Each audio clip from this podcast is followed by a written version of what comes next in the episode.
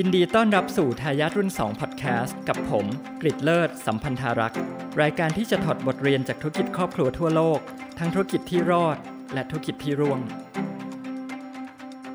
สวัสดีครับสำหรับ episode นี้นะครับเราจะมาคุยกันถึงธุรกิจครอบครัวหนึ่งที่ถือว่าประสบความสำเร็จอย่างมากเลยนะครับและธุรกิจครอบครัวนี้ถึงแม้จะผ่านมา 3 รุ่นละและกำลังก้าวเข้าสู่รุ่นที่4เนี่ยแต่ก็ยังไม่มีท่าทีว่า ธุรกิจครอบครัวนี้จะล่มสลายไป ตามที่คนมักจะกล่าวถึงธุรกิจครอบครัวจะอยู่ได้แค่ 3 รุ่นนะครับธุรกิจครอบครัวที่เราจะมาคุยกันวันนี้เนี่ยเป็นธุรกิจเครื่องสำอางของตระกูล Lauder ครับซึ่งเราก็จะรู้จักแบรนด์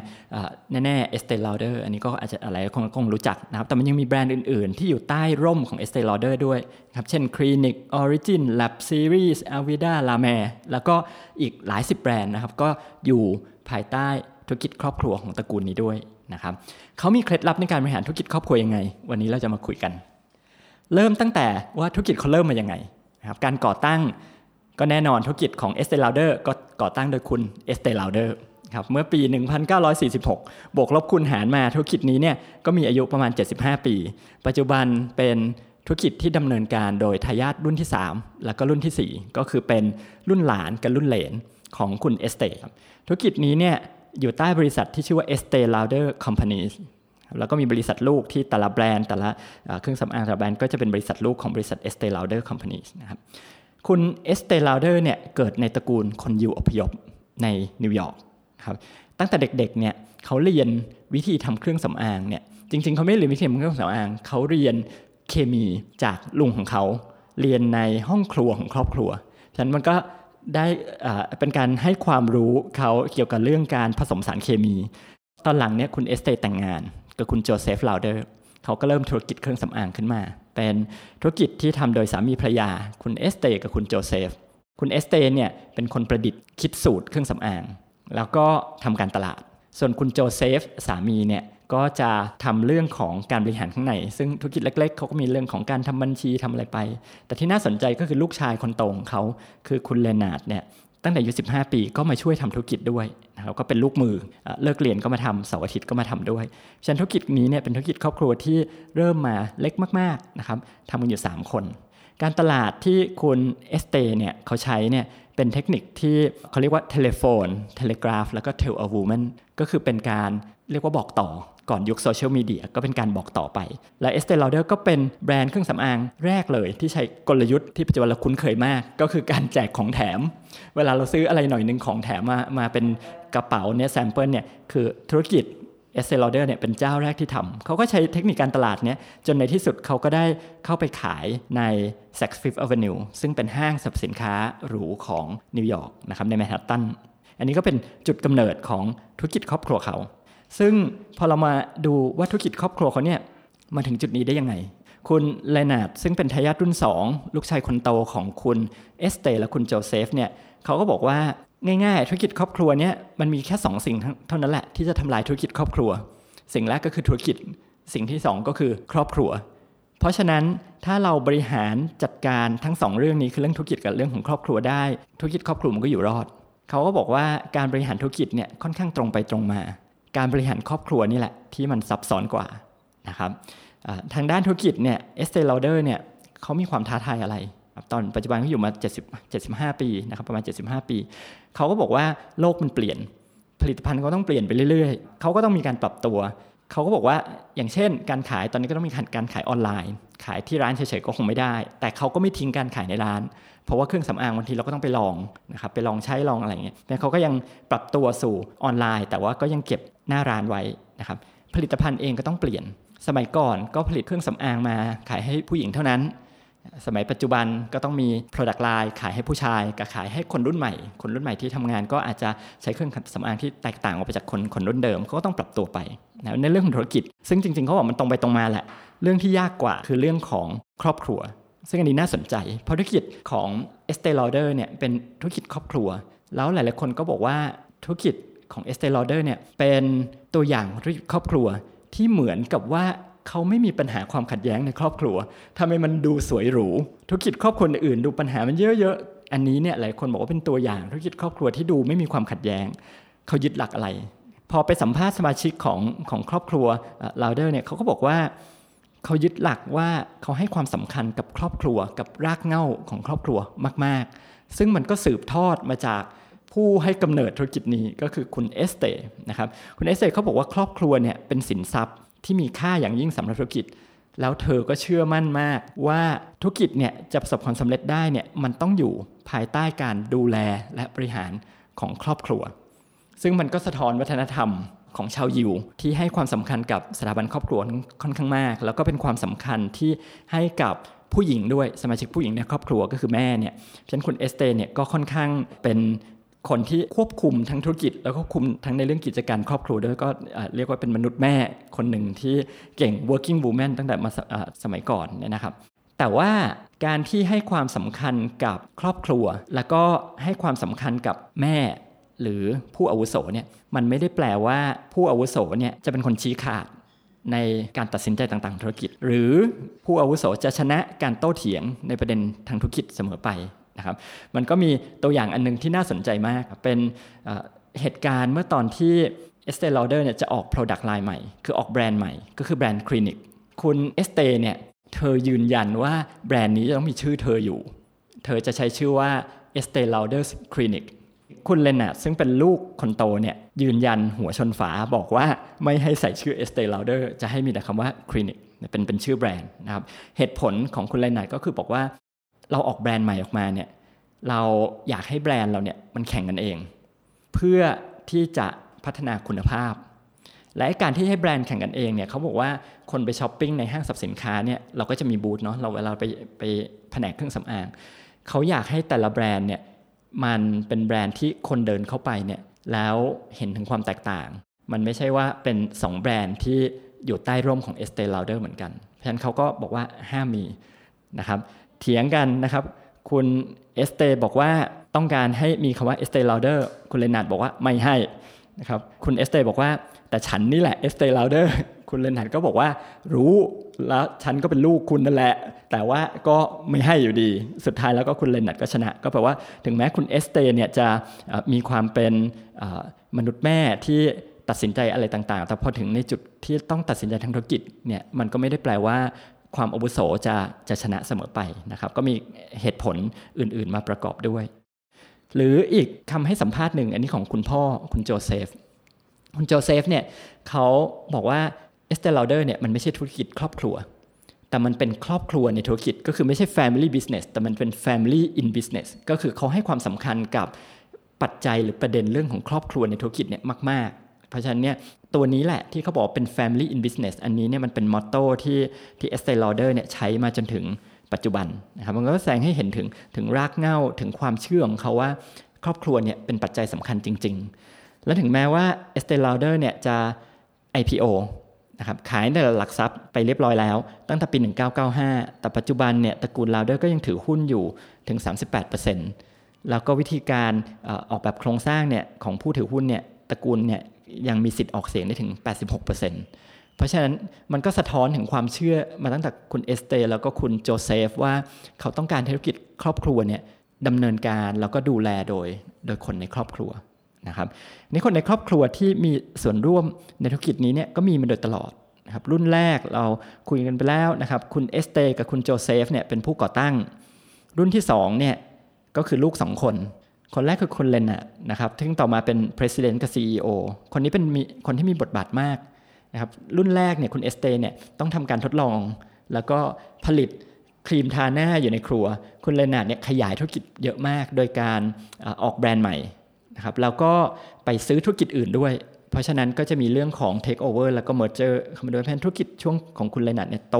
ขึ้นเยอะมากนะครับภรรยาของคุณเลนาร์ดชื่อคุณเอเวอร์ลินคนนี้ก็เข้ามาเกี่ยวข้องกับธุรกิจครอบครัว มาช่วยงานอยู่ 50 ปีก่อนที่จะเสียชีวิต แต่ว่าสิ่งที่คนจำคุณเอเวอร์ลินได้เนี่ยไม่ได้จำคุณเอเวอร์ลินได้ในฐานะสะใภ้ Estee Lauder แต่จำคุณเอเวอร์ลินได้ในฐานะคนที่เป็นคนก่อตั้งแคมเปญริบบิ้นสีชมพู ที่เป็นแคมเปญเรื่องของการรณรงค์เพื่อความตระหนักรู้เกี่ยวกับมะเร็งเต้านม ที่ปัจจุบันก็ยังมีเราก็จะเห็นมีการมีการเดินเพื่อสุขภาพนะครับเป็นเป็นริบบิ้นสวยหัวอันนี้เป็นผลงานของคุณเอเวอร์ลีนนะครับรุ่นที่ 2 อีกคนหนึ่งนอกจากคุณเลนาร์ดที่เข้ามารับช่วงธุรกิจต่อจากคุณเอเวอร์ลีนแล้วคุณโจเซฟเนี่ยก็คือน้องนะครับคือคุณโรนัลคุณโรนัลเนี่ยเป็นน้องคุณเลนาร์ดแต่ว่าเกิดห่างกันเยอะ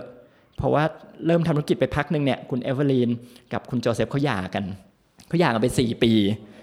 อ๋อใช่ครับคุณเอสเต้คุณเอสเต้กับคุณโจเซฟเขาหย่ากันหย่ากันไป4ปี แล้วเขาก็มาแต่งงานกันใหม่ แล้วแต่งงานกันใหม่ก็มีลูกคนที่2ขึ้นคุณโรนัลคุณโรนัลเนี่ยเป็นผู้บริหารคลินิกแบรนด์คลินิกนะครับก็คือแบ่งกันว่าคุณ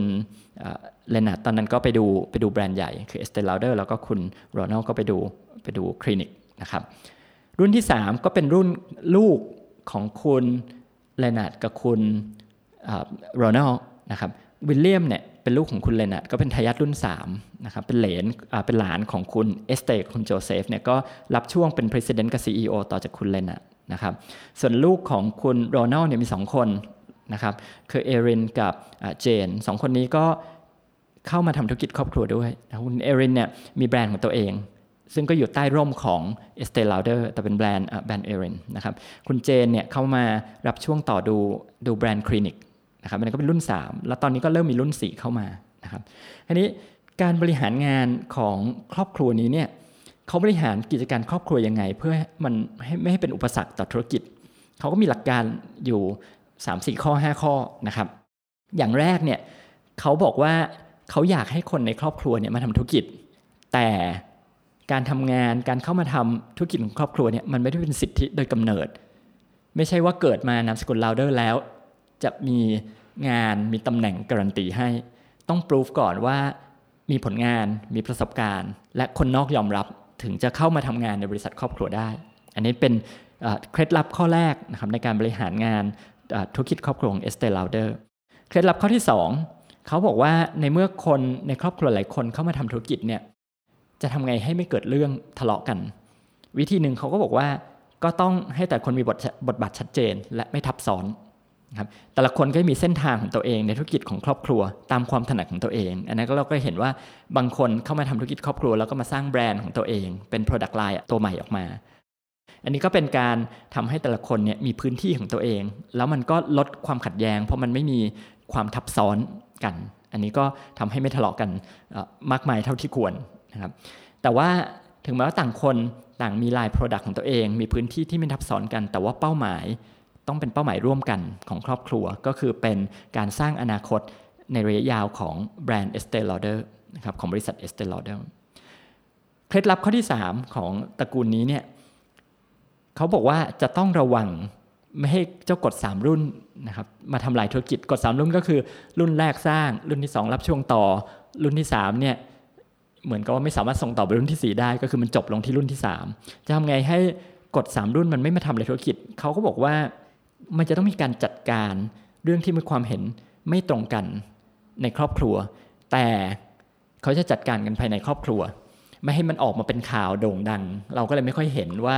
มันมีความขัดแย้งในตระกูลนี้ถามว่ามันมันไม่มีเลยเหรอมันก็คงมี แต่ว่าเขาบอกว่าเขาก็จัดการกันภายใน ซึ่งมันทำให้การจัดการเนี่ยง่ายกว่า อันที่2เขาบอกถ้ามันมีปัญหาในครอบครัวมาปุ๊บเนี่ย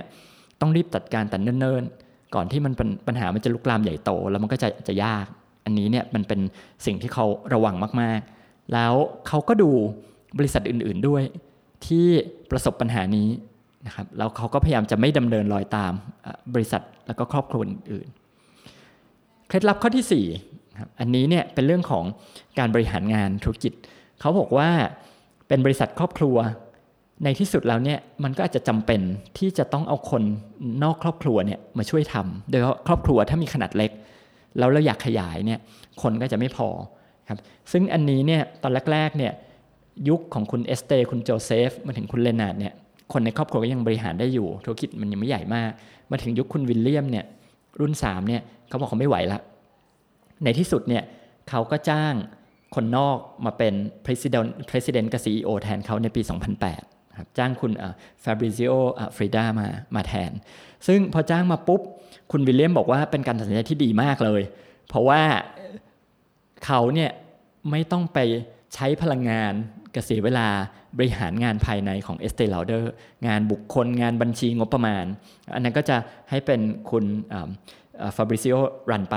ครับแล้วเขาเนี่ยก็จะได้ไปใช้เวลาโฟกัสในเรื่องของการเจรจาธุรกิจ ซึ่ง